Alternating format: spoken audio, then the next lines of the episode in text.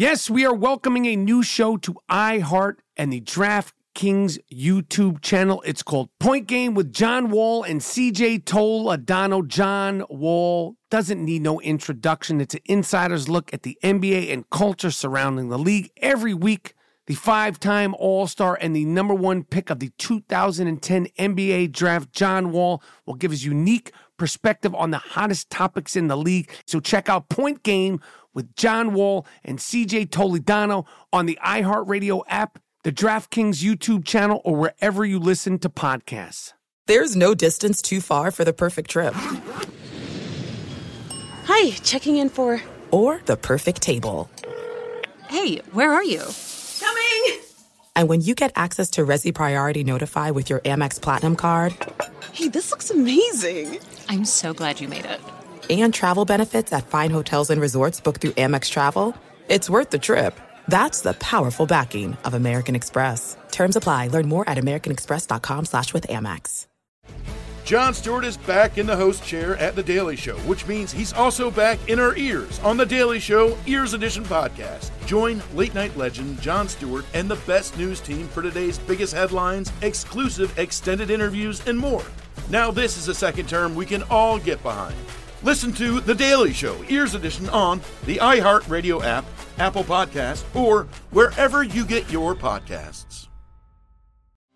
Discover a new educational and interactive podcast, Stories for Kids by Lingo Kids. Our episodes are packed with fun activities, right, Elliot? Oh, yes! We went shape hunting around the block and we found spheres and cubes on the street. That was great fun. Join Stories for Kids, the Lingo Kids podcast, inspiring you to learn while having fun. Listen to Stories for Kids on the iHeartRadio app, Apple Podcasts, or wherever you get your podcasts.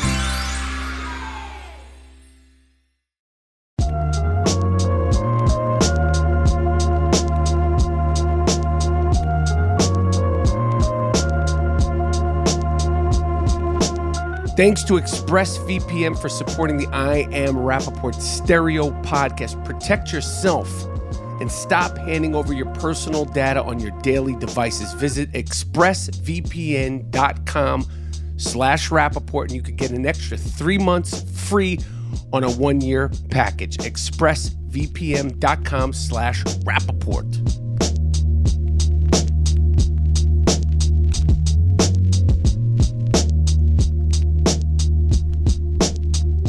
Yes. the time has come. Yes. The I Am Rapaport stereo podcast in New York with Mr. New York and the king of New York, Charles Oakley, New York Nick legend. He has his first book out, The Last Enforcer, which is a great, easy, fun, insightful, back down memory lane read about his life, his career, um, foreword by the guy. Um, what's his name? Uh, he's got the sneakers. Go. The sneakers guy, Oh, Jordan. Oh, yeah. yeah, played that guy, and uh, Frankie uh, Frankie Isola, and it's a great book. And I want all New York Knicks fans, all NBA fans, to buy the book, especially New York, Toronto Raptors fans. Everybody's like, I love Oak, I love Oak, I love. Buy the book, learn about the book, um, read about Charles Oakley's life, and um, it's a great book. And I appreciate you coming on, Oak. Thanks for having me. I know we didn't talk during the big three. You had an event, you invited me out. I show you a lot of love. Thanks for the love. Of Oak, listen. I don't even know where to start. I mean, you know, as a New Yorker, I speak on behalf of all New York Knicks fans. Thank you. The era that you played with the Knicks, you know, it's it's crazy because it's it's you came to the Garden in '88. 88, yep. I mean, this is over 30 years ago, Yeah. which is wild. You know, it's it, it bugs me out when I say that, and it, it must bug you out. I'll tell the, the the audience a story. I remember I was going to the sixth train on 77th Street in uh, Manhattan. Right. Uh, as I was getting ready to go downstairs, you were across the street. Charles Oakley, who you know stood out. It was springtime or you know close to summer, Summer, yeah. and Oakley was diagonally across the street. I said, "Yo, Oak, what are you doing in New York?" And he said, "I just got traded here." You came to New York. Obviously, you were with uh, the Michael Jordan led Chicago Bulls. Um, I mean, in your your career, your life, what you you mean to basketball fans, I, I can't say enough about it. Um, I'll start with this. You know, when did becoming a professional basketball player become a reality to you? Oh, good question. Um, I know I went to college, uh, Virginia Union. uh, historic Black College, in 1981 to 85. I never knew that uh, I had a chance to make a pro probably until my my senior year. Did you want to be a professional basketball? Like, what did you think when you were I- going to Virginia Union? I didn't know. I was just going to school, go to school for four years. I, were you a high school All American? I was all of that, but I still went to a small school and I played football and basketball. But when I got to Union, it was just like, you know, it was in the South. And, you know, I think playing football was, they had to get like five in the morning. I'm used to getting up, but 80 degrees, six o'clock in the morning, you know, then basketball. I couldn't do both. I wasn't, I was built for a lot of things, but I wasn't built to do two things like that. But um, I just, I just focused on basketball. what position did you play football? defensive end. I, I knew it. Golly, can you end. imagine Charles Oakley coming after you on the blind side, arms up, six foot nine, six eight? Six nine. Golly. But uh, you know, I had a great four years, and then as time went by, you know, my last year I averaged twenty four and seventeen, and and scouts and stuff started looking at me because, like I said, you know, you got numbers, they're gonna look and see you got any potential. So they have to go together. So I guess I had both. I got invited to the PIT, What is that? Portsmouth International Okay. in, tournament, and um, and like it's in like Virginia, it's but it's in Portsmouth, Virginia. And what is that? It- What is that? It's a tournament that lower level guys go to to try to get a chance to go to the East West All Star game. Okay. Other, other tournaments. Um, so I did well in that. I got invited to the East and West All Star game. Then after that, I got invited to the Hawaii Classic, and um, I'm playing against the the cream of the crop. Who was there at that time? It was everybody. Lee Hurd. I think you know Koncak. I think uh, Xavier, um, Joe Dumars. I mean, said all these top. These like the top twenty guy, guys gonna get drafted that year. So I was like, you know, invited because just to see my because I played well in the PIT. So after that, I went to the Hawaii Classic. You know, Big House Gaines, Rest in peace. He was one of the coaches. And then they they brought a lot of guys from the East and West All Stars. So basically, you know, you had like the top twenty five guys. I don't think Patrick came because he probably they said he was gonna go number one. But I played well in there, and after that, I waited to draft. I didn't go to the draft because I didn't know I was gonna go first round. I they said the top four rounds, so I didn't know. So I went to my college house. So we waited, you know, to draft. Then when it closed the draft, and got to draft, you know, time. My, I started like wow from the fourth to the third to second. Next thing I know, I went top ten. And, and did you have an agent? Like, it's it's not like Uh, today where it's all sort of numbers and there's pre-draft. Like, I you didn't know you were getting drafted that night. I didn't know I was gonna get drafted. No, I didn't know until like they started calling my college coach, and then when time went by, I got an agent. But uh, back then, it was just like, hey, I'm here. Um, they had a contact number, so That's crazy. kept yeah, it's real crazy. But uh, I ended up going with um, Bill Pollard out of Washington. I met with David Falk and his crew, but I ended up going with Bill Pollard out of Washington. And you know, at the time there were more players like you, a power forward. It was a traditional position. It wasn't even evolved to the Karl Malone. It certainly wasn't Tim Duncan. Power forward is kind of what it sounds like. Who did you even like? Who were your favorite players when you were in high school? Like, who did you like? There's not like I'm going to design my game and make it into a Charles Oakley game. Like, who did you love watching play when you were a kid, a teenager? So back then, you know, we didn't have all these channels and outlets to see, you know, Right. different games at one time. But I was a Cavalier fan, and um, I knew uh, that summertime, right before I went to college, summer league, like a lot of Cavs guys played. You know, most of the guys on the city, like you know, Cleveland, Detroit, Chicago, them guys played with like you know younger guys. So I was into Jim Chones, Campy Russell, Mike Mike Mitchell. Um, they had Terry Furlow, so I was watching them guys. And World B was there when you World were B, Free in came college, right? in- right, a little later. Um, So my thing is, I'm just watching the game. I ain't I ain't trying to copycat nobody's style, nothing. I was just watching people play. So that's basically then as I got older, you know, this and that. When I went to college, didn't watch too much pro neither. So I was just trying to find myself. That's all. Um, I don't want to go down the Michael Jordan rabbit hole because I know you get asked it all the time.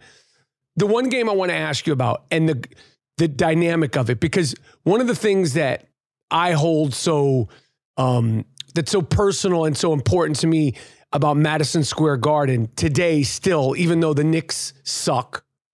Currently, today of, of this podcast, the Knicks are back to sucking. We're back to sucking, along with the Lakers and along currently today with the Brooklyn Nets. But the Madison Square Garden is the only arena left in the league that has all its history intact. The fabulous forum where the Lakers did their thing, um, gone. Staples Center isn't even Staples Center. Chicago Stadium where the Bulls won their their series. Boston uh, Garden. Boston Garden is gone. Madison Square Garden. It's been a little bit revamped. It's but it, but it's still the same Right. roof Right. where Ali fought Frazier. But the Boston Garden, you know, I've talked to people over the years. Was the Boston Garden a true shithole? Like, what was it like? What do you remember? What did it smell like? Like, I, they Uh, said the locker rooms, like, you know, were cold. Like, what, what do you remember about playing in the Garden? It was like playing in a, a box with some windows in it because it was still cold in there. The water didn't work. The flow had dead spots. It really did. Uh, the popcorn was stale.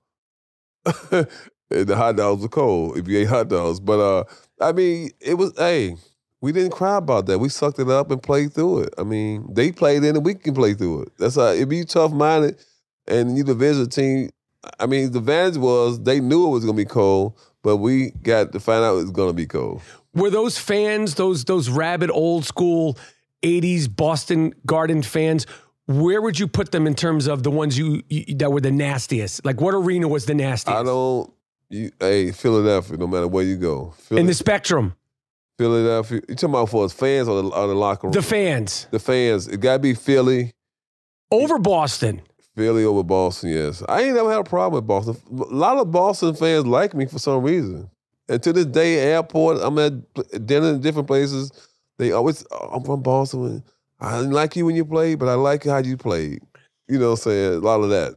Now, the game that I want to talk to you about, and just that time, the, the Michael Jordan 63 point game uh, versus the Celtics, Double overtime, I think. Larry, Robert Parish, McHale, they had the whole deal. yeah. What do you remember about that game? What do you remember about playing against those guys? You would guard um, Bears, McHale. And they had Cedric Maxwell, I think. he was bad too. Yeah.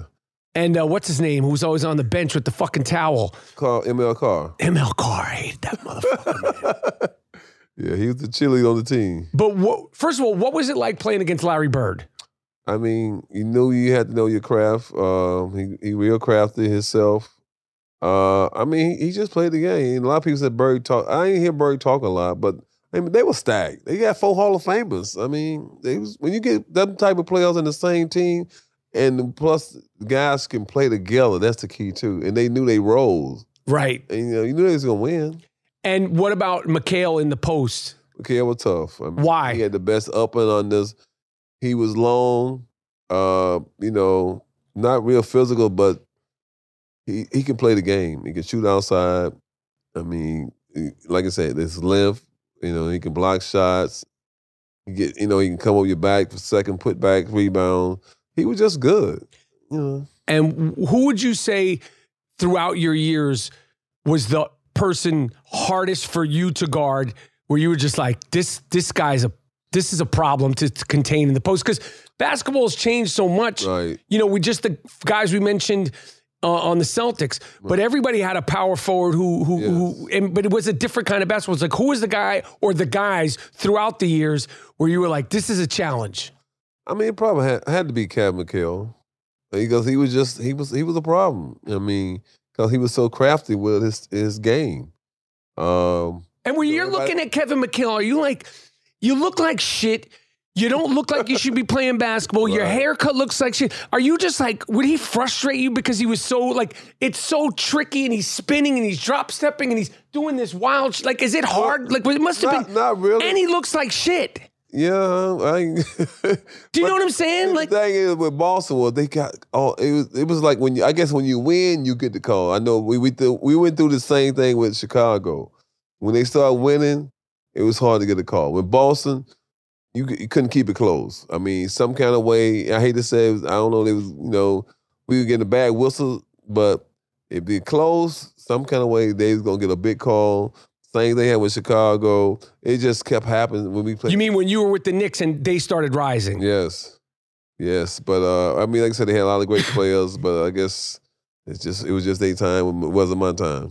When you see all the the Last Dance and in Michael Jordan history and in NBA history, whether they're talking about Larry Bird, whether they're doing a thing about the Bulls, whether they're doing a thing about the Celtics. What do you remember about Jordan's 63 point game? It was just, you know, he was just coming back from an injury. And um, I know earlier was telling him he wouldn't be able to play, you know, they to keep his minutes down.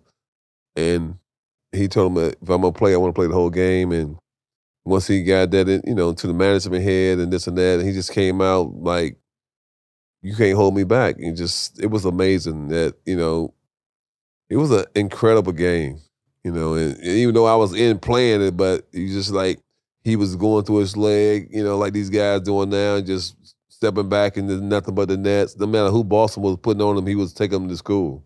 And watching him go from, you know, star to freaky deaky, like, you know, icon, you know, that's your guy. So you have right. a different perspective on it. You know, as a kid, you know, and everybody else in the world, you know, how crazy was it watching somebody go from, you know, known to like pop star status? It was like Michael Jackson, Madonna, Michael Jordan. How wild was that to see, like, every time you went out, like, to see that evolution of his fame?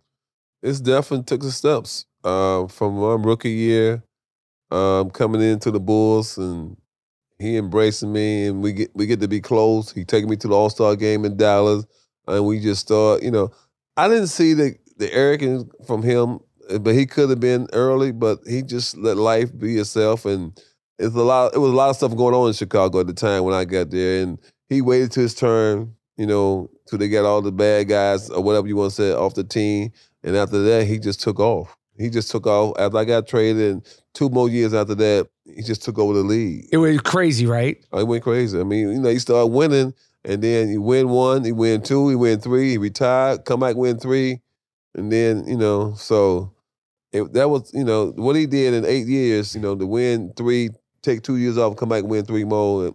It'll never be done before. Six MVPs, six championships. I mean, all the accolades. You know, that's how you know you put somebody on your back and win a championship. He did it. Now I know Scottie's your guy. Mike's your guy.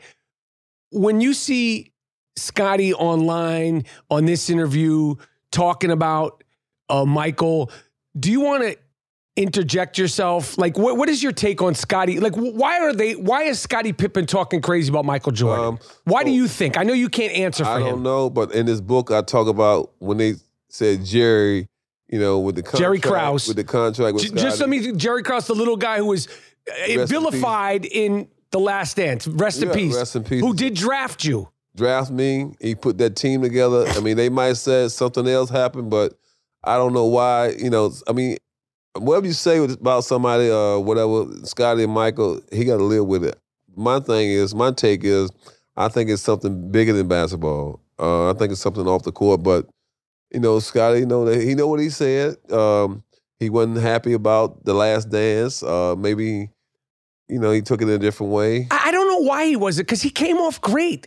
Michael, in my opinion, I'm just, well, you know, the shit that was probably not said, things that you were part of it. But for me as a fan, I don't know why Scottie feels like it was bad because he said without yeah. Scottie Pippen, like he gave him every single bit of credit. I think. Well, yeah, he did do all that. He, he always do it, Mike. You know, uh, it's just the way. I guess one year of the Last Dance, Michael did. You know, he wasn't on the team, and they put that in the Last Dance. And from his aspect, that they shouldn't have never done that. But this is documentary, right? So and Michael didn't come off perfect in it either. He came off like a he, came, he, he came off like a motherfucker in that. Came, he said some things at the end, why this, why that. But like I said, you know, he's at least he's mentioned some things that he might have did wrong. But right, you know, I just wish it would never been a beef between them two because both of them my friends and both of them won six rings together. I know it doesn't help nothing. They go you show you a lot of guys work together don't mean they can do other things together. You know, you get the I don't think Magic Kareem was tight, right, Kobe and Shaq, right. and you get other guys in different sports, you know, like Baker Mayfield, Odell Beckham. so it is look at Odell. Odell about to get a ring. Baker might, you know, about to get traded. That's your that's your Cleveland Browns. I know they bad. They all that talent. They, they were talking about Super Bowl. First of all, you got to make the playoff to get Super bums. Come on, Oak. Come on, Oak. Hey, Listen, man, I ain't. Hey, your Cleveland Browns ain't they sh- they, they choked this year. Everything laid out for them. Just game manage the game, Baker. So they got a big thing to do. Are they gonna re-sign Baker or are they gonna just let him go? Who do you think? Who do you got in the Super Bowl? Wow, I love the coach of the Rams in Cleveland. You know, it ain't the Cleveland Browns; it's the Cincinnati Bengals. So both of them got both the same initials. I don't know. Maybe at the end of the show, I'll, I'll have my answer. Come on, Oak. Go, I know you go. You go to the Rams. I'm going for the Rams. I mean, you know, I, for me, this Super Bowl, I don't have a problem with either team. Right. You know, I'm obviously they're not my team. You know, I wanted to see, although I hated him, I wanted to see Brady uh, uh, make it. Brady almost did it. He, mo- he almost sick. did the thing again. Um, so I'm, I'm just going to enjoy the day. I'm going to enjoy snooping them. Or the halftime. And yeah. that's going to be dope. yeah, that's what everybody waiting on. The halftime. So I think no matter what, if you're rooting for, I think it'll be a good game, and I think they'll be dope uh, performing those guys. So the last Super Bowl I went to was in Atlanta, New England, and uh, the Rams. I left at halftime. Did you really? Yes, because I mean, like three, what, six to three or three, something like that. 27 to three or no, no, three to six halftime score. At the Oh, Super Bowl. right? So I watched the halftime show was good. I like that. But after that, I, after the kickoff, I said, let me just get out of here because and the score ended up being what thirteen to 10 or Mhm. thirteen to six. It was just crazy. No action, None. you know. And but uh, I think the Rams, it's they they do. They've been building for this for the last three or four years since the last Super Bowl. They made some moves during the season. You know, with Von Miller, pass rush, Odell, and Odell been playing great for them. So. Uh, they made some powerful moves. It's going to be good. Back to basketball. You come to New York, you know, the the teams how close we came, Mhm. the Charles Oakley, Patrick Ewing, the Doc Rivers, the John Starks, the Anthony Mason, late great Anthony Mason. I mean, it, it's funny because when when I look back on those teams, we love those teams, although we never got it done. Right. But the reason why we love those teams so much, I think, is because even though we didn't get it done, we went out on our shield. Those Knicks teams, you know, like it was, you know, you could say the Charles. I mean, there's so many fucking moments when I think about it, it, it like puts me back. As far as a basketball player, when, you know, what do you want people to remember when they think of Charles Oakley? What do you want them to say? So in the book, you basically can picture from my style on the court into this. I put my style in this book, and just with the hard work to do it, on you know, coming up with my grandfather, being consistent in what you do, uh, the effort and hard work into this book and on the floor, um, they can see that. Uh, just you know, guy who went to war every night, guy had um, his teammate back, a guy would do anything to try to get a win, you know, dive on the floor, dive in the stand, take a charge. Um, you know, I left on the floor. that team was such a like a lunch pail team. You know, even the star Patrick Ewing, you know, it, it wasn't anything flashy about his game. And then we got this coach Patrick uh, Right. Pat Pat Riley, who comes in with his slick hair, Right. Showtime, and all that stuff. I had Doc Rivers on this podcast, and he told me some crazy stories about.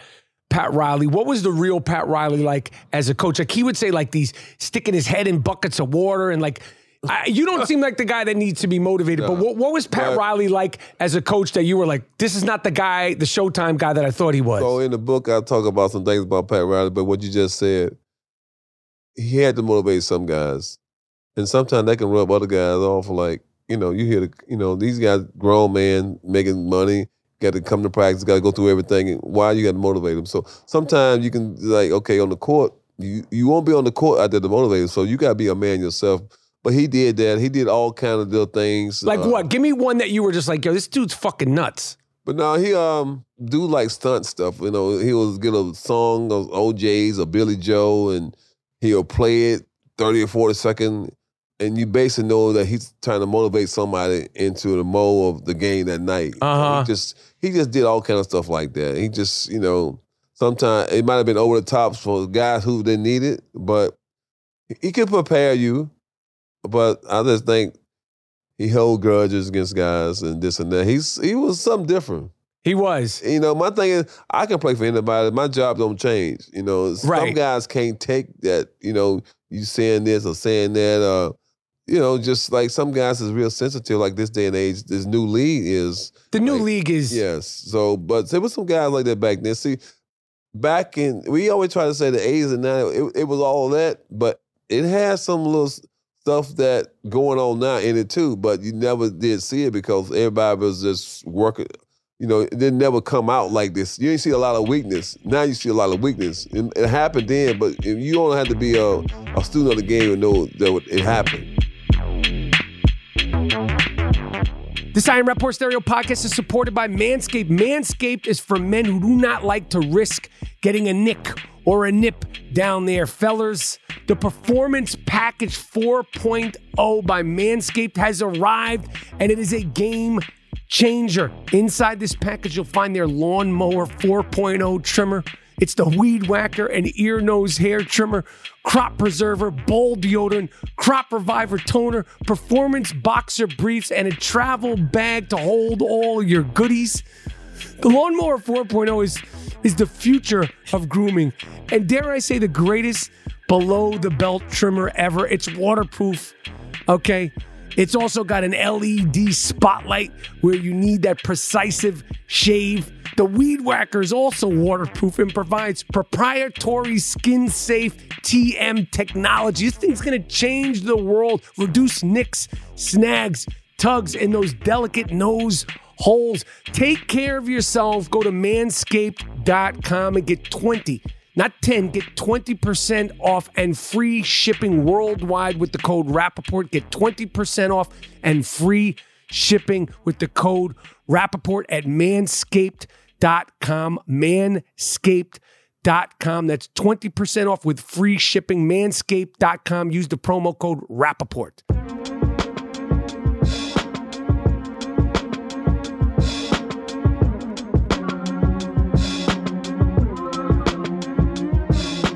Know, how did you choose which internet service provider to use? The sad thing is, most of us have very little choice because ISPs operate like monopolies in regions they serve. To prevent ISPs from seeing my internet activity, and trust me, I don't want everybody seeing all of my internet activity. I protect all my devices with ExpressVPN. My personal and professional data is safe thanks to ExpressVPN. So, what is ExpressVPN? It's a simple app for your computer or smartphone that encrypts all your network data and tunnels it through a secure VPN server.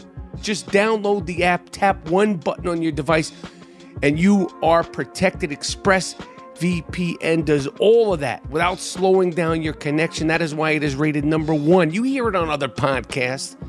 You hear people talking about ExpressVPN because it is number one. Visit expressvpn.com slash Rapaport. That's expressvpn.com slash Rapaport to get three months extra for free. Go to expressvpn.com slash Rapaport right now to learn more and protect yourself at all times online. When you were playing for the Knicks, the 10 years that you played for the Knicks, it was 10 seasons, right? Yeah, yeah. Well, One of my uh, theories why, amongst other things, and I'm going to get to it, one of my theories why young players do not want to come to New York is because the practice facility is way the fuck out there in soccer mom land. you know, it's not in the city. I know. Um, as far as being a Brooklyn net, if you play for the Brooklyn Nets, you get to be a New Yorker. Right. You're in Brooklyn, you could chill. You're, which is a dope place. Brooklyn isn't the same place when you were here. It's totally, you know, it's like it's its own, you know, metropolitan city. If you play for the Brooklyn Nets, you can come to Manhattan, hang out.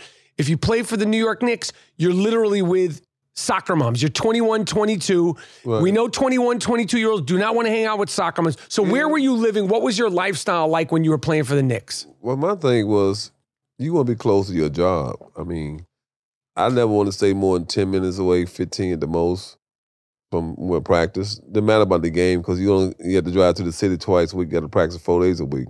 So practice was most important. Getting there, doing your work, doing your craft. You can stay over. We got to worry about the traffic coming back. Um, a lot of guys this day and age want to be in the city. I think it could be bad because once you start being in the city, stuff happen. You want to hang out. See, we didn't hang out a lot when we played. Right. So that's why we try to be dedicated to our job. So it's part of the job. If you stay outside the city, that's part of the job. Other people had to drive to work to get to their jobs too. So uh, yeah, guys didn't like it, but Patrick lived in New Jersey. Most other guys live in Westchester. He still had to take a, like a 35, 40 minute ride. It's a pain in the ass. You know, You lived in Jersey or you live in Westchester? I live in Westchester, like 10 minutes away. 10 minutes from our practice and maybe 12 minutes from the airport. So that's when you fly. They fly out of Westchester. So being in the city just mean it could be bad for, you know, you want to hang out, somebody call you, let's go do this.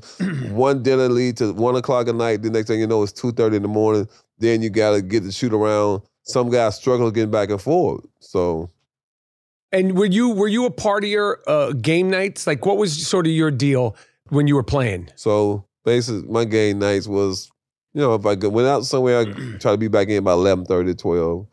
Um, you know, at the latest, you know. But uh, just relax, watch TV, you know, know what we have to do, you know, our game plan. We already know that from practice. So I really didn't hang out too much. Going against the Bulls, Michael Jordan's your your guy. Scottie Pippen, you you know these guys. Mm-hmm. When when you look back, like was it '92? We played these motherfuckers and we lost. The Knicks played the Bulls. Every year except 93, 94. Every year, these motherfuckers beat us in the playoffs. Right. how frustrating like honestly it's hard for me to talk about it because it's so frustrating. It was so demoralizing. Even though we, we played him hard. Right. we had john starks trying every single trick in the book to fucking stop this guy. Mm. how hard was it to keep losing to those motherfucking Chicago Bulls and this guy? And didn't you just like at one point, like you and Pat or Mace, like we got to take this fucking guy out. I don't care if he's my friend. Somebody's got to take this fucking guy out because he was. It was like Superman. This fucking guy. I get what you're saying in this book. So a lot of time we talk about how we gonna play them, how we gonna do this. When we played the Bulls, it was one of them things I always say, we don't sub until they sub. It wasn't the point that he was going to the rim. He's he was the best mid range shooter in the game. So when somebody can shoot like that and somebody got the you know the eye of the tiger, I mean, what can you do? I mean, you can't take him out if he don't come to the rim. You just can't get a flag of foul because he walking up the court. I mean, that's how Detroit did. Maybe we should have hit him walk, walking up the court, this and that. I didn't want to be known as a dirty player. Right. So things happen, and um, like I said, they was in our way, and just like a lot of in sports, a lot of teams be in your way, and, and you got to sooner or later you got to beat them. We beat them that one year, but Michael wasn't there, but that wasn't our fault. Right. Uh, hey, it was it was it was a task every time we played them that you know we weren't gonna get no calls, and I mean it had to be a little physical with them, but that still didn't help us. I don't know what to say. We just we just couldn't get past them when we you know besides that one year we should I think we should have went to two or three finals, but you know we just like one year we was up 2-0. Another year Was that- the 2 0 the year, the Atlantic City year? Yes, 2-0 Atlantic City. Were you in Atlantic City? no, Charles Oakley, were you in No. Atlantic City with this fucking guy? no, I went. I was in Atlantic. Have you ever City. been asked that question before? No, Okay, that's no, a good question. would- if I was with him, they would have wrote it. You know, it would have been Right. headline. Mike and Oak in Atlantic City, hanging out, best two friends. But no, I wasn't there. I mean, I mean, my thing is, everybody keeps saying he was in Atlantic City. They had an off day. You can do what you want on your off day. I, But I, I never had a problem he- with it. I know it made headline for New York paper. Oh, Michael Jordan, went- you know, he could have went down there just for, I mean, wha- whatever, business meeting or dinner. But that's how the press was. But you know, he didn't have a good game that next game. But we lost. But Hey, Exactly. I don't know why we made a big deal of it. And then I, fe- I it didn't do. help us. Seemed like the other guys stepped up. That's show you a good team. Yeah. And, and I feel like once it started becoming a thing, that's when he went crazy. Yeah, we got he got a second win. Like, okay, yeah, I want to talk about me in the paper. I'm gonna do this on the court. So he took it out on us, telling the people in the press. Exactly. When you said you weren't a dirty player, and I think that's you know last and forth. So we see the clips of you uh, fighting Paul Mokeski. We see the Rick Mahorns. We see like the stuff. Talk about the difference between being a physical player and a dirty player, and why you clarify that you weren't a dirty player. Because I, I know you weren't a dirty player, also. uh, well, dirty player is you hit somebody ain't, you know, not watching. A dirty play is like what uh McHale did to Kurt Rambis, you know, just take him out of the air. I never took no one out of the air. So just play hard and tough. Um, you know, I'm gonna put my body on you if you come to the hole. And I ain't gonna just let you know, it ain't just like, you know, a freeway. You just ride, you know, go down the lane at will. Right. Uh, that, that was my job. So I mean, people got their opinion, but I know that, you know, I didn't play like a few of the guys on the Pistons did, just try to re- end somebody's career. No. Who was the dirtiest in the league at that time? Which guys were you like? This guy's a motherfucker. Um, for as like playing against, I ain't gonna say no one was like that. You know, I didn't have no problem with no one. Not you. I didn't really get involved. No I one's mean, gonna fuck with you. I, I don't get involved with other guys' game. I mean, like they said, Laimbeer was dirty. I mean, I said I didn't really see him do nothing dirty unless you know him and Barkley got in the fight. Well, Right. that's like two females fighting. So Right. um, the Charles Barkley, I asked you about that. I know it's been asked. Right. You put it in the beginning of the book.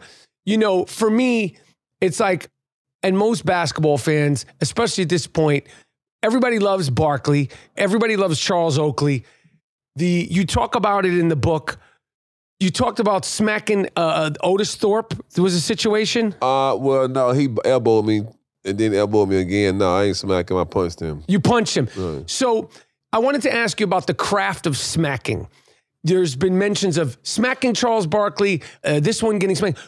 You, Charles Oakley, in your day, maybe your day could be today, but in your day, how do you make a choice between smacking the fire out of somebody or two piecing somebody? Is it a calculated thing? Was the Barkley thing a choice? W- What is your sort of uh, perspective on smacking versus uh, uh, punching? Because I have a perspective. Well, I feel like smacking is more humiliating. Let him know that he, you know, one time in the game he hit me on my chin, and then that lockout year he was talking trash, and I said, you know, he had said something about the Knicks. So well, you know, Knicks is going to always be with me in some type of plays.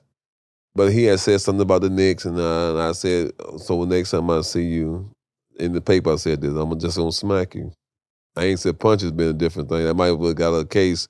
I just smacked him, so I was trying to protect myself. So I just smacked him when I had a seat. Do you uh, uh have you seen Barkley Yeah, I've seen him at. NBA events? Uh, I seen him at Dominique when they they made a statue of Dominique in Atlanta. I seen him one time and it was in um, Lake Tahoe. I seen him a few times. And do you guys say what's up, or is it no what's up, or you just keep it moving? I mean, he don't. I'm uh, not really. He looking around the room when I'm in the room, so I just have a seat. And I talked about uh, Scottie and Michael, and you know, you've it's it's in the book. You explain it more. The Last Enforcer, uh, which we need to make a New York Times bestseller, especially New York Knick fans, Toronto Raptor fans. You need to buy the book. The strife. The you've made comments about Patrick Ewing. Um, who you know, Patrick Ewing is probably the biggest mystery in terms of a New York Knick because he wasn't. You're not a big talker. Patrick, you know, was the leader of the team, uh, but he kept things close to the vest. He kept things close to the vest at Georgetown. What was Patrick like as a player that frustrated you? We know what made him great. Uh, we know the missed shot. Everybody missed shots. It happens. You know, I never held that against him. Players miss shots. But w- why are you not a Patrick Ewing fan? I'm a fan. It's just something like in this book I explained like I just didn't like when he um, shoot out of double teams, and I think whenever someone Wasn't that all the time? It was enough that I think it hurt us at the right at the moment that for us to make it to the next level. And I think that when you shoot out double team, that means the team want to double team you to take the ball out your hand, but he still shot in double. So whenever you you get double team, you still shoot, you hurting your team. Like right. the biggest thing in uh, in the final against Houston was when Akeem relied, we double teamed him because he was getting, you know, he was working Patrick a little bit. And uh, we double teamed him, and he did the right thing. He kicked the ball out to the rookie, Sam Cassell. Right. Hit the biggest three ever. Right. And I think that uh, in that series, Akeem showed that he was a way better center than Patrick. You know, especially if you're supposed to be the franchise player. But in terms of, you know, kicking out a double team, but also would the coach, would Riley say, kick the fucking ball out, or would Riley say, we're gonna go with you, Pat? Like, is it is No, it Riley said when he run fist down, get the ball in the post to Patrick and let Patrick do his thing. You know, it's just like they trying to blame uh, Russell Wilson in Seattle. They're trying to say the defense carried him. They said let Russ cook. So every time Russ cook, the food don't taste good. right? So every time he shoot a fadeaway, that hurt the team. Right. But it seems like it's more. And and again, it bothers me because even like Michael and Scottie, who I don't have an affinity like you and Patrick, those weren't my guys. I hated those motherfuckers. I hated that fucking Scottie Pippen and Michael Jordan. I I fucking hated them. Oak. I, I stopped wearing Jordans till about three years ago because, eh, eh, you know, when he first came out, I wanted to be like Mike, like everybody else. Right. And then I was like, fuck him. Uh, he's a major problem. Fuck, I want to bury Mike. Uh, but you know, you and Patrick, when we see those pictures of you and Pat, you and Oak, you and Starks, you and Doc, a- and, all that stuff, uh, Doc Rivers, you know, you and Patrick, you've said things about him. Uh, you know, do you feel like this has been like a breach? Like, do you understand how why it upsets the fans? And and wh- why is it? Like, is, is Patrick Ewing a good guy, not a good guy? Was he arrogant? Like, what was his deal? Yeah, I mean, a lot. You said a lot of stuff. It just he could have been a way better teammate, and I think that in this book, we you know, I think that um, he didn't have nobody back. He didn't have my back How so? in no way. Not even not even talking about the incident in New York. I'm just saying, like, just you know, guys needed someone. This will be, you know, he's our dream team guy. He's our all star.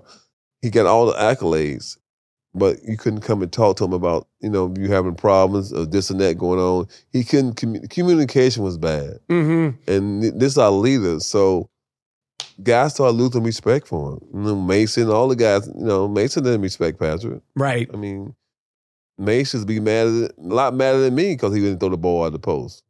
I mean, he's go to Pat Riley and tell him every day. I mean, so I think Patrick got Mason traded quite as kept. But shouldn't some of this we, we blame on Pat Riley and Jeff uh, No, Jeff Van Gundy? I blame them, but I blame this guy for to be a guy who you, you hear about how the Chicago Bulls said Michael Jordan started trusting his guy, I got you. making him, you know, the BJ when Curry hit the shot, I got you. Paxson hit the shot. So I'm keep saying about these guys hitting shots. That means their best player pass it to them give them the chance to make the shot. I got you. He didn't do that. What is a leader of a basketball team to you? And who are the leaders?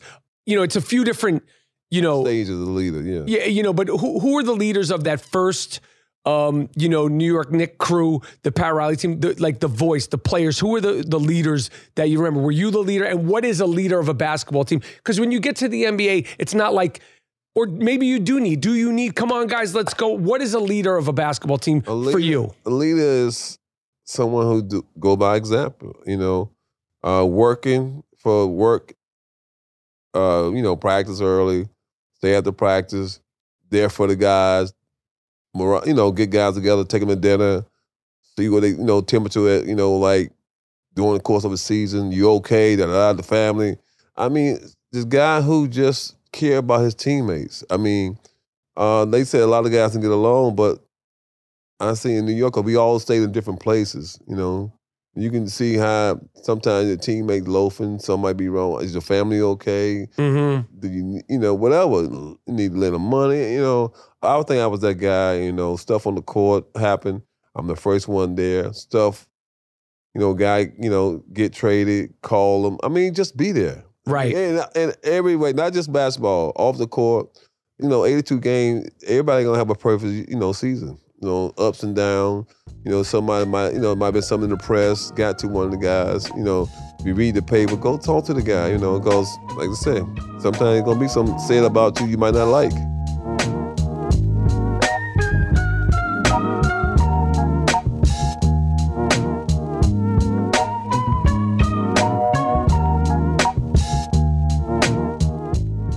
Are listening to the I Am Rapaport Stereo podcast. There's a good chance you love sports as much as me, if not more. Gambling on sports is nothing new, but doing it from your couch is with more and more states and sites making it legal. There's so much money to be made. That's why me, Michael Rapaport, the Dust Brothers, and my guy Ben Baller have created Captain Picks, aka a community of winners. We have a team of captains that are making winning picks at NBA, NFL, NHL, college football, and basketball, plus live game betting and more. You can either have picks emailed to you daily, weekly, monthly, or join our Discord for up to the minute plays and strategy. You don't have to be at this alone. Sign up at captainpicks.com today. That's captainpicks.com today and start winning tonight, today, ASAP. Worse than Michael Jordan, worse than Tom Brady when he played for the Patriots. The athlete that I hated the most was Reggie fucking Miller and those Indiana Pacer teams. I hated that motherfucker. You got a list. Oak, I hated that fuck. I hated. I, I, I like. hated what he did in that one game that I was on the bench. If you think not to cut you off, No, cut me off. in the Charles Smith incident, I was on the bench. In Did the, this one, Charles Smith? In the Reggie Miller incident, I was on the bench. I don't know why, but I was on the bench for some reason. But before we get to Reggie, and I need to talk to you about Reggie, but Charles Smith, when when you guys get to the locker room after that,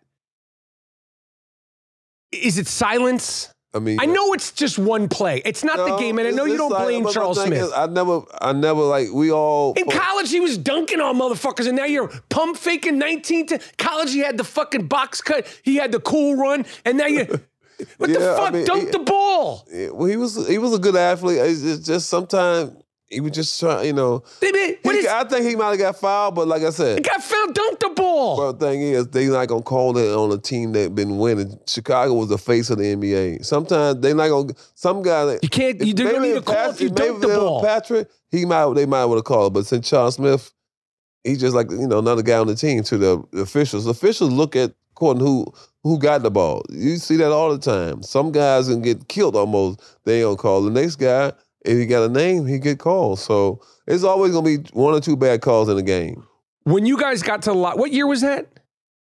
90 it had to be 92 91 92 Was it 91, 92? yeah. when you got to the locker room after that, like, do you remember being, is it quiet after those I losses? mean, ain't nothing you can do i mean sit there and just you know you try to think back what could i do when the game when they've been in that position in one call and the, Right. go against us and lose the game but is anybody like, why didn't you dunk the fucking ball, motherfucker? no we didn't do that you know we ain't you know because I know it's just one play. I know it's one play. you said patrick missed the layup I know. what's the difference I Charles Smith know. missed one he missed one I know. Trust me, I know. I know. I know. I mean, we didn't get on Patrick because he missed a layup. I know. I got it. I got it. Okay. Reggie Miller. yeah. He, Now- he was a problem because he do a lot of different attacks and stuff during the game, throw you all, play mind games with you. But I mean, he did it not just to us; he did it to everybody. I know he hit like eight points in nine seconds against everybody. He but did wild shit, though. Don't you think Spike Lee put him in a Hall of Famer? Until that, he wasn't a Hall of Famer. Nah, Oak. Spike Lee made made him great. He was very good. Spike Lee made him great. He brought out another person. No, I think he always played like that. Reggie, Reggie could play. I mean, you. I know he could he play. Look like he can play, but he could play. Do you think it's weird that he's never gotten his teeth fixed, Charles Oakley? Do you think it's weird that Reggie Miller has never gotten his teeth fixed? Be honest. You Michael so Michael Strahan haven't got his teeth fixed. Yeah, but he's there's something cute about Michael Strahan's teeth. I would think after all these years, Reggie Miller would get his fucking teeth fixed. No, was- And when you did you ever say to him, did you or any other Knick ever say to him, don't- I don't talk Reggie, to look at your fucking teeth, you look I- like shit. See, I never talked to guys God damn the it. course. I used to talk about the way he's dressed. He one he think he's the best dressed. He one of the worst dresser ever in the, in the league. Period. but he's funny though. He's funny. He's a funny guy though. I, you know, he's doing a great job on TV. He's great. But I, I got to be honest, Oak. I, I saw him after re- he retired. I tried to make peace with myself, and then when that last dance, and he was up there. I was like, I just can't, I just can't fuck with him. I'm just like, you know, it's no disrespect, it's not personal. I just can't fuck with him. I, I, you know, I love all the players. He's just the one I just can't get over the hump with. I just, I can't, I don't like him. Anything about him. Those teams that you were going against, those Indiana. I mean, I was at some of those games in Indiana. Those fans were fucked up out there. Uh, but see, I don't get into fans like during the game. I, like, I was in there. We like- thought we were going to get killed. I was there with Spike. I, I know. I think that uh, a lot of guys who, you know, like now it's more than ever. It's always a, a player pointing at a fan. Like, right. how you worry about what the fans gonna say stuff? And I mean, I know it's a different time, different place. Ain't nobody saying shit to you though. Yeah, I, I mean, but, uh, but they have a sign like the guy in Philly writes something on the sign. I was your mother dinner last night? You know, they do all kind of stuff, but I don't know. I just didn't get caught up in the fans. I love the fans in New York. I love I love fans around other arenas because they show me love, but I don't have a problem with them. I got you. But those Reggie Miller Pacers teams, how gratifying was it to beat them and how frustrating was it to lose to them? I mean, I think when we missed the uh, Pastor missed that finger roll, Oh. I mean that that one hurt more than anything. But we, Oh. we didn't have a problem beating them. It's just they beat it- that finger roll in them nine eight what eight points in nine Who seconds. cares? Who cares? Who cares how many was- points he had? No, no, I'm just saying. No, I know, but it's like, them, who, them, fuck them. Them hurt more than anything. But most of the time we had we it was, went down to the wire. We could beat them down the wire, but we couldn't beat the Bulls when we needed. That was only different, you know. But it was a great series, the Bulls and the Pacers. Yeah, they were great with Detlef. Uh, No, I mean uh, Rik Smits. Nick Smith, Derrick McKey, the Da- the Davis. the Davis boys, Oh man, yeah, Jalen, Jalen. who I liked, and then you want to shave your head. Now I can't fuck with Reggie Miller. I hated Reggie Miller so much. He had me hating one of my favorite players of all time, lefty from Brooklyn, New York, Chris Mullin. Brother. I was like, Chris, I can't fuck with you now. like I have to put you over here. Even Larry, like I hated. playing with Reggie, huh? Oh, I fucking hated that fucking team. One of the things that I think is great about having you here is in this room, and you don't even have to say anything. It's been covered, it's been talked about. I've spoken about it endlessly. I think the two people on this I Am Rapaport Stereo podcast are the two people that truly dislike Dick Stain, James Dolan the most. James Dolan, I'm going to tell you, he's not saying anything. You're such a fuck. What you did to Charles Oakley, what you've done to the fans, if in fact the New York Knicks ever win a championship, and I truly don't think that's going to happen under your tenure because you're the asbestos. You, you fuck. You are the asbestos in Madison Square Garden. If we ever did win a championship, it might be three years, five years, eight years, nine years, you will be booed. I don't care if the Knicks come back in a seven game series, hit a last second four point play, and win in Madison Square Garden. You, you fuck will be booed because of the way you treated Oak, the way you treated me, the way you treat all the fans, the way you've treated all the players. You're the fucking reason why LeBron James didn't come here. We all fucking know it. You're the reason why uh, the Knicks have that stink on them. You fucking did this. You've never done anything. You, you're a fake bluesman, okay? You're not a guitar player. You don't sing well. Your blues band sucks, okay? Your blues band fucking sucks. And Oak, I told you this. You know, I got tickets for being a high level actor for years. When that incident happened in Madison Square Garden, I said, fuck it. And I had been warned once before, like, you know, tone it down about the team, but it was never anything personal. It was, I don't even remember, fire this coach, the players, whatever. But when that incident happened with you at Madison Square Garden, it offended me. And I had never even met you. Right. It offended me so deeply because you, the style that you played and that team and those teams, but particularly you, the style that you played represented and represents everything great about New York. Tough, hard nosed, lunch pail, go to work. Not the people that are on the front row, the Howard Sterns, the Ben Stillers, uh, the Spike Lees, the, not even the people that are in the second tier of seats. The way you represented was the guys in the blue seats. And to see that happen, I don't care what the fuck. You might not have been having a great night. I don't care about it. In my opinion, Dolan, you motherfucker, you should have fucking left the arena. because you don't fucking do that. That would never happen to ML Carr in Boston. It would never happen to Bill Laimbeer or Rick Mahorn in Detroit. It would never happen to, it would just, it just wouldn't have happened. And it was so offensive to me that after that, I went on Skip and Shannon and I said, fuck this. I know I'm going to lose my seats. Fuck this fucking guy. You know, it just bothered me, uh, you know, so much. And I know it's like sort of been this internet crazy thing. When, when you look back, is there anything you could say about the whole situation? Like, you know, where, where does it stand with you? Because Uh, I don't glorify well, it. I talk about it a little in the book. I th- want to thank you for taking a stand for me, but uh, it was just over the top. It was ridiculous. It should have never came down to that. It just he just showed his character. He, he's not a good person. He's not a good person. And I think the fans deserve more in New York, and I think that uh, you know, number one is is the commission to do nothing, find him and suspend him, and he make the whole league look bad. It make all of them look like they treat people like that. So we have to see what happened. We in court, still in court, and um, you know, it's crazy. I'm gonna tell you a story. So I don't get my free seats. Mhm. Okay. I'm not banned from the garden, but they don't give me free tickets. Understandable. Right? Because I said, fuck them. Fuck your free tickets. I bought my tickets that night too, but go ahead. Hey, you bought yours. hmm Several times. You bought tickets to the garden. Yeah. Motherfucker. You made Charles Oakley buy tickets to Madison Square Garden, you fuck. And, and the thing about those teams, obviously we're a little bit better now, is that I would say, like, why is anybody going to see this fucking team? Go home and uh, watch Netflix and chill. Watch Sex in the City. Go to see Cats on Broadway. Why the fuck would anybody pay to see that fucking team? And Charles Oakley had to buy tickets to watch your team. You fuck you. The thing about Dolan, I'll tell you this.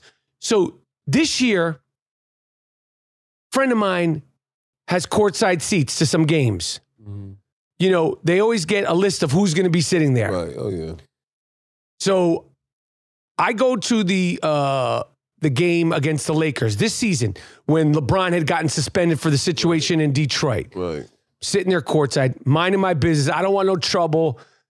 I've, n- I've never been a heckler anyway. Right. You know, I've never been like I might say like my my best heckling that I've ever did live was when Mason was with the Miami Heat. I was in Miami for some reason, and they were playing um, the Utah Jazz. And I said to Karl Malone, I said, "Why don't you elbow Mace? You won't do that shit to Mace." That was as far as I took it, Right. which wasn't anything like Right, disrespectful, whatever. But I'm not a heckler. That's not my thing. I've said things to Reggie Miller, but it's never like disrespectful or anything like that. I keep it within the confines of Right. basketball. So this game, I specifically wasn't doing anything because they knew I was coming to the garden. I was happy to be back to watch the team. I was a guest of my friend, so I didn't want to like blow him up. Right. I didn't say anything the whole time. I'll just say this allegedly, the owner of the Knicks was so upset that I was at the garden, he called allegedly the person that got me Oh, the ticket tickets. and and was like, "Why is he here? He shouldn't be here. Um, he's not a good person." All the things he said about the team, all these say, things he said about Right. the garden, blah blah blah blah blah. No incident. I get invited to another game. They said you can't bring him to the game. Put him in the bleachers. You want to put me in the bleachers, James Dolan? You fuck. The bleachers? I don't sit in the fucking bleachers. I'm Michael Rapaport. You sit there like this, like a fucking miserable shit with your girl, uh, some girl that you're always with. There's always a girl there. You leave. You sit in the fucking bleachers, James Dolan. You fuck you. Anyway, now I can't sit on the wood. So I can't sit on the fucking so wood my oak. thing is, he didn't send eight people to try to escort you out though. I- but he did to me. I didn't say nothing. I mean, some of the stuff you might be saying, I might be saying something, but I ain't said nothing right to him. I, you know, say something about the, you know, team ain't gonna win 50 games out of 82, this and that. But I didn't, you know, says, you know, he probably heard you said more than what I said, but Yes. I don't know. It just took it. He took it personal to me. Just I don't know why. Just you being there. Never met him. Never met the man. Did you never? You never came even when he was the owner. No. No. Met his dad. Dad was nice. Had, you know, they from Cleveland.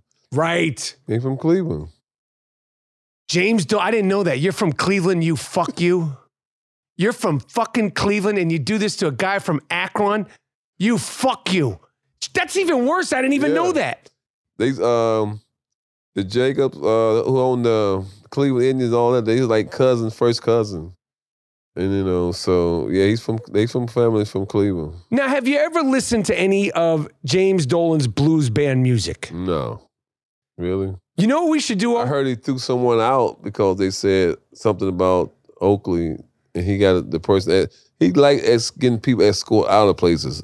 He, he got a license for that, I think, because you know He likes that. he got a kid thrown out the garden. Yeah. He got a lawyer thrown. I mean, just I don't know. Next time we do a podcast, could we do it uh, um, as a gag? We could do a, a James Dolan blues band listening party. You and me, we could sit there and talk about how trash your band is. Your music's trash, you fuck.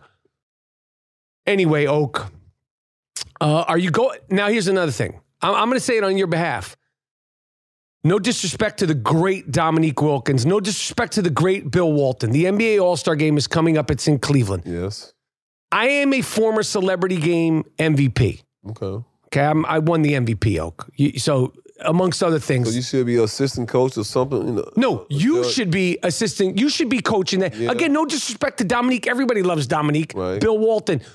Um, are are you going to NBA All Star game? in Cleveland. I'm doing. I'm having an Oakley Foundation All Star Weekend events. I'm going back doing stuff in the city, my school, uh, giving back. Um, I had called the NBA about trying to be a partner, and they said nothing they can do to help me.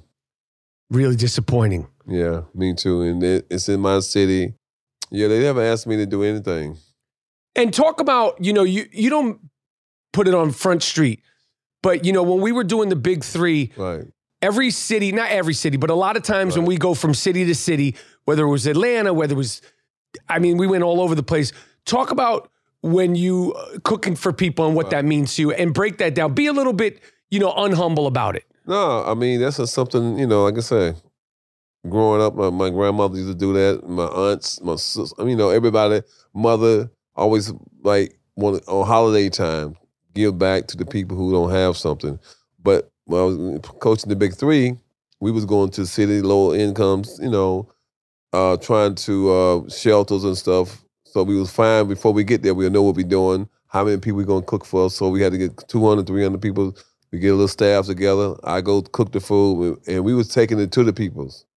And you know, like Super Bowl weekend, I'm going out to L.A. I'm gonna do Skid Row again, Mm-hmm. and I think that uh, Why do you do that? just because I know them people out there in Skid Row, they need help, they need a good meal, and most of them won't be able to watch the game. So we're gonna get a big uh, screen TV, invite you know at least five or six hundred people, and um, hope they can have a good time. That's what my foundation. All got hungry. We're gonna do that for more years to come, and just try to make it easy for people. And I know that the people at Skid Row are gonna enjoy. it. I know the game is in L.A., but still though, they don't have TV. They don't know when when their next meal coming from. So we're gonna make sure they get a good hot meal on Super Bowl Sunday. Real quick in the NBA today, uh, what teams do you like? What teams do you not like currently? Obviously, you know the, the Nets could change with one. You know Kevin Durant playing. You know wh- wh- what's your take on the landscape of the NBA? Landscape of the NBA right now. So basically, you have to go out west. It's gonna be your Phoenix and uh, Golden State Warrior, Memphis. Um, I thought LA will maybe be in in that little circle, but LA is they're not playing well. You come Why aren't they? Eh, Do you think that know. they're shitting on Russell Westbrook too much? It's not his Uh, totally his fault. Well, somebody got to take the blame. Uh, most times, you know, they, they give it to the coach, but when you shooting forty percent from the field, having six, seven turnovers a game, I mean, they can they can point their finger at you, and you to be a leader, been in the league thirteen years. So my thing is, they, they just don't have good chemistry. I know they say LeBron needs shooters, this and that, but they don't have no AD. Been out 16, 18 game. LeBron been in and out, so they got a lot going on. They, you know, for be a championship or nothing team, but they don't play like that now. They what three games on the five hundred. Mm-hmm. So you go to the East. Um, I think Milwaukee is showing that that's why they won a championship. They, you know, they had they've been struggling, but they rising to the top. Miami, um, underdog probably will be. I was thinking Chicago, but I think it's gonna be Cleveland because Cleveland just got a you know made a big trade. Cleveland is good. Brooklyn, KD is hurt right now, so I know the but you know everybody wanted to see LA and Brooklyn in the championship. It don't work like that. Yeah, I know. You know. But but don't like What do you think about how things worked the last two years with football? The two home teams playing it in home in the Super Bowl. Tampa Bay and the Rams. But, I know you got to win. It's a season, a long season. You, you know, like even, even listen. You know, they talk about great players that didn't win championships. We talk about uh, Patrick. We talk about Carmelo. We talk about Allen Iverson. You know, I'm sure if it was the rules that are going on in the NBA now, you know, uh, did Karl? No, Karl didn't win one. no. Um, you know, Gary won his in, in Miami. Uh, you know, there's plenty of great players that are not going to win championships. right. I call it actually the Charles Barkley effect because for years, Shaq, Kenny, and whoever was up there with Barkley, Right. you you know Barkley's a great player. But every time they would want to shut Barkley up, they go, "You ain't got no rings." Right. You ain't got no rings. And I think for 25 years, these kids have been watching me like, I don't want to be Charles Barkley. Right. And I'm like, fuck that. You know, like the Brooklyn Nets team, and the LA Lakers team is like they'll do anything to get that ring. Like eh, you know, like if the Brooklyn Nets won a championship, well, this year they've been through something. If somehow they won a championship, but last year, it's like, yo, you haven't been through adversity, you haven't been bumped out of the playoffs. It's just like you got the best guys. You show up at the park with this crew and you stay on the court all day. I don't think there's any like would they cry would they would there be that michael jordan on the you know ground you know crying moment because they didn't go through anything it's just like this contrived team Well, I think in this day age in this game, for us like championship, you go for a job in the NBA or any kind of uh, position, got to do with. They always like you know commentating this and that. They if you see everybody, uh, maybe except Charles Barkley, most of the guys you see, you know Reggie Miller, he on TNT, but most of the guys in football or basketball, they want you to have a ring.